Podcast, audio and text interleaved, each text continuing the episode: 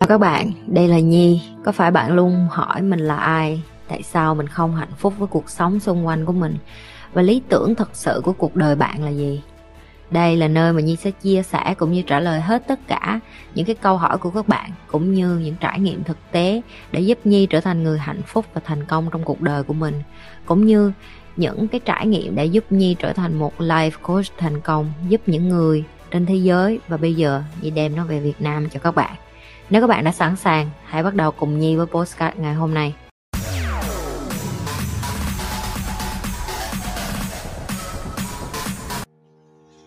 À, em chào chị Nhi, em tên Thịnh ạ. Chào Thịnh, bao nhiêu tuổi? À, em 24 tuổi. 24 tuổi, coi chị Nhi bao lâu rồi? À, em coi chị Nhi tầm được 2 tháng. Ồ, oh, 2 tháng vậy là cũng nhiều rồi đúng không? Dạ. Ừ, rồi em hôm nay em có câu hỏi gì cho chị? À, em muốn hỏi là nếu mà em muốn học thêm cái nghề mới á thì ngoài nhu cầu khách hàng thị trường rủi ro của cái nghề đó thì em cần biết thêm cái gì nghề mới mà em đang muốn nói đến là nghề gì à, em muốn học thêm filler chị filler là gọi là về spa hả em dạ đúng rồi. À ok. Rồi, nếu như em đang sắp đổi, em muốn học thêm một cái nghề mới, đầu tiên em phải đi ra và coi coi cái đối thủ cạnh tranh của em cũng chính là cái người mà người ta đang làm cái đó giỏi nhất trên thị trường. Họ đang làm những cái gì? Phải vô học hết từ trong ra ngoài với đối thủ của mình nha không? Tại sao chị nói như vậy? Nó giống như cái chuyện em đi lên sàn đấu và anh đây, em đánh, đấm đấm với người ta vậy đó. Em phải coi hết video trước đó người ta đã thắng bao nhiêu giải đấu, cái cách chiến thuật, chiến lược tại sao người ta đánh như vậy và tại sao cách đánh như vậy lại thắng để chi để em biết được là em có thể đánh được như họ hay không tức là em có sức và có lực và có tiền để dọn để làm được như họ hay không. Nếu em không có vậy bây giờ cái đòn khác đó là em em được gọi là đòn tự vệ hay phản kháng á, thì em cái đòn nào của em giúp cho em trụ được? Tại vì kinh doanh nó là một cái gọi là competition lúc nào cũng sẽ có một ai đó lên và tốt hơn em và giỏi hơn em hoặc tiền nhiều hơn em. Vậy cái điểm gì đặc biệt ở em mà làm cho cái kinh doanh của em nó sẽ trụ trong 2 năm và 3 năm tới? Rồi sau khi em tìm được cái đối thủ cạnh tranh của em rồi bây giờ em ngồi em ghi ra những cái nào em có thể làm được như họ và những cái nào em không thể làm được như họ. Và lý do tại sao em không làm được như họ. Có phải là vì em không có tiền hay là em không có kỹ năng? Nếu em không có kỹ năng bây giờ em đi học kỹ năng đó ở đâu? Rồi cái người cho em cái kỹ năng đó người ta đã làm được điều đó bao lâu trên thị trường bằng chứng rồi à, testimonial rồi em coi cái, cái skill của họ rồi em coi cái review về họ để em học đi vô đó làm cu ly cũng được, chị đã nói rồi mà. Cái ngành mày muốn làm thì mày phải đi tìm cái master ở cái ngành đó bu vô học để làm được như người ta.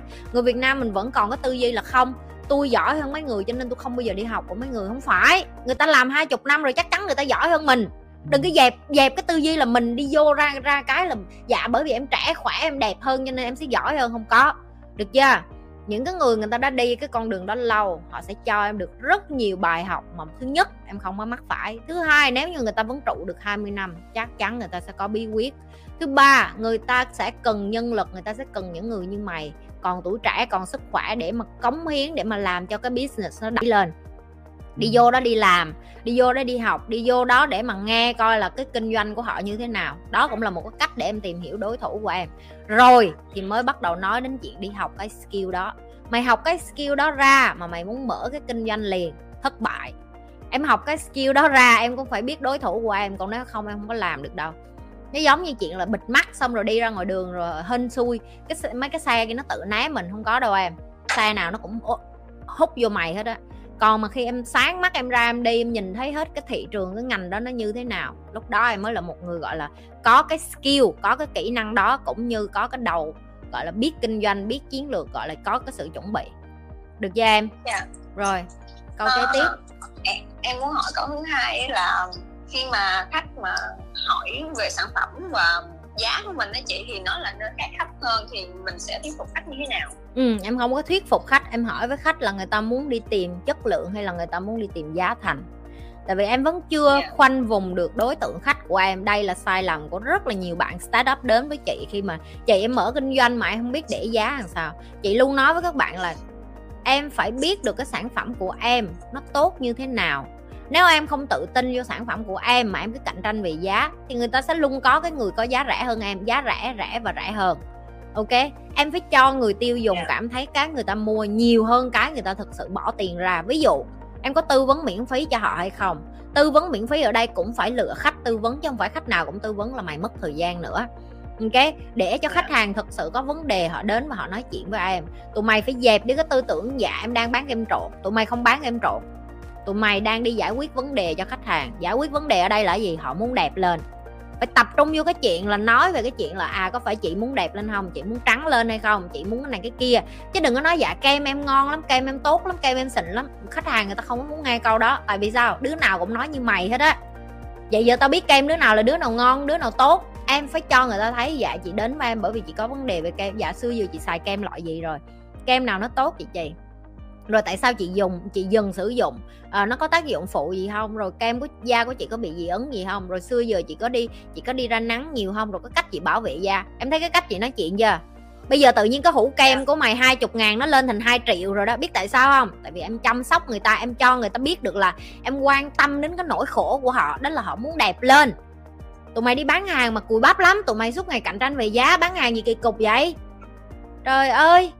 Suốt ngày cạnh tranh về giá cho nên cái giá nó chỉ có giảm xuống giảm xuống và giảm xuống hơn. Được chưa? Khi em tập trung vô cái chất lượng yeah. Dạ. cái mà em đang muốn giúp người nó sẽ khác. À, ừ. em cảm ơn chị Nhi ạ. Ừ cảm ơn em. Người kế tiếp. Em chào chị Nhi. Chào em. À, em đây là Hiền chào à, Hiền. em mới xem kênh của chị được một tuần. Trời ơi mới tuần mà vô tự tin đặt câu hỏi con này nghe mùi sách bị ăn chửi nè à, dạ câu hỏi của em là uh, danh giới cần thiết là cần phải có uh, giữa một người chủ và một uh, nhân viên để làm sao mà hai người có thể là hai hai cái hai cái phạm từ hai cái đối tượng đấy có thể là vừa thúc đẩy nhau hợp tác tốt trong công việc nhưng mà vẫn phải duy trì được cái mối quan hệ gọi là cộng sự ấy ừ. gọi là hai người gọi là cộng sự vì vâng. Ok. Đấy, đấy là hai cái chủ thể giờ chị hỏi em là cái doanh nghiệp của em to bự bao nhiêu bao nhiêu người? Em phải em phải em phải quản lý bao nhiêu người? Chủ với tớ giữa cái khoảng cách chủ tớ mà em đang nói á. Hiện tại thì em đang quản lý hai bạn ạ. À quản lý hai bạn. Vậy là em là dạng như là chủ doanh nghiệp nhỏ đúng không? Vâng. ừ ok. Những cái người mà có cái startup mới như em á thường chị sẽ khuyên là em nên coi hai cái người đó không phải là nhân viên mà là cộng sự luôn. Cộng sự luôn tức là làm sao? Em sẽ cho người ta bằng với lại cái quyền lợi như em có trong một cái doanh nghiệp. Tại sao nó quan trọng? Tại vì em đang là startup, em cần người giúp. Em cần những cái người lên thuyền cùng chí hướng của em, cùng tư duy như em.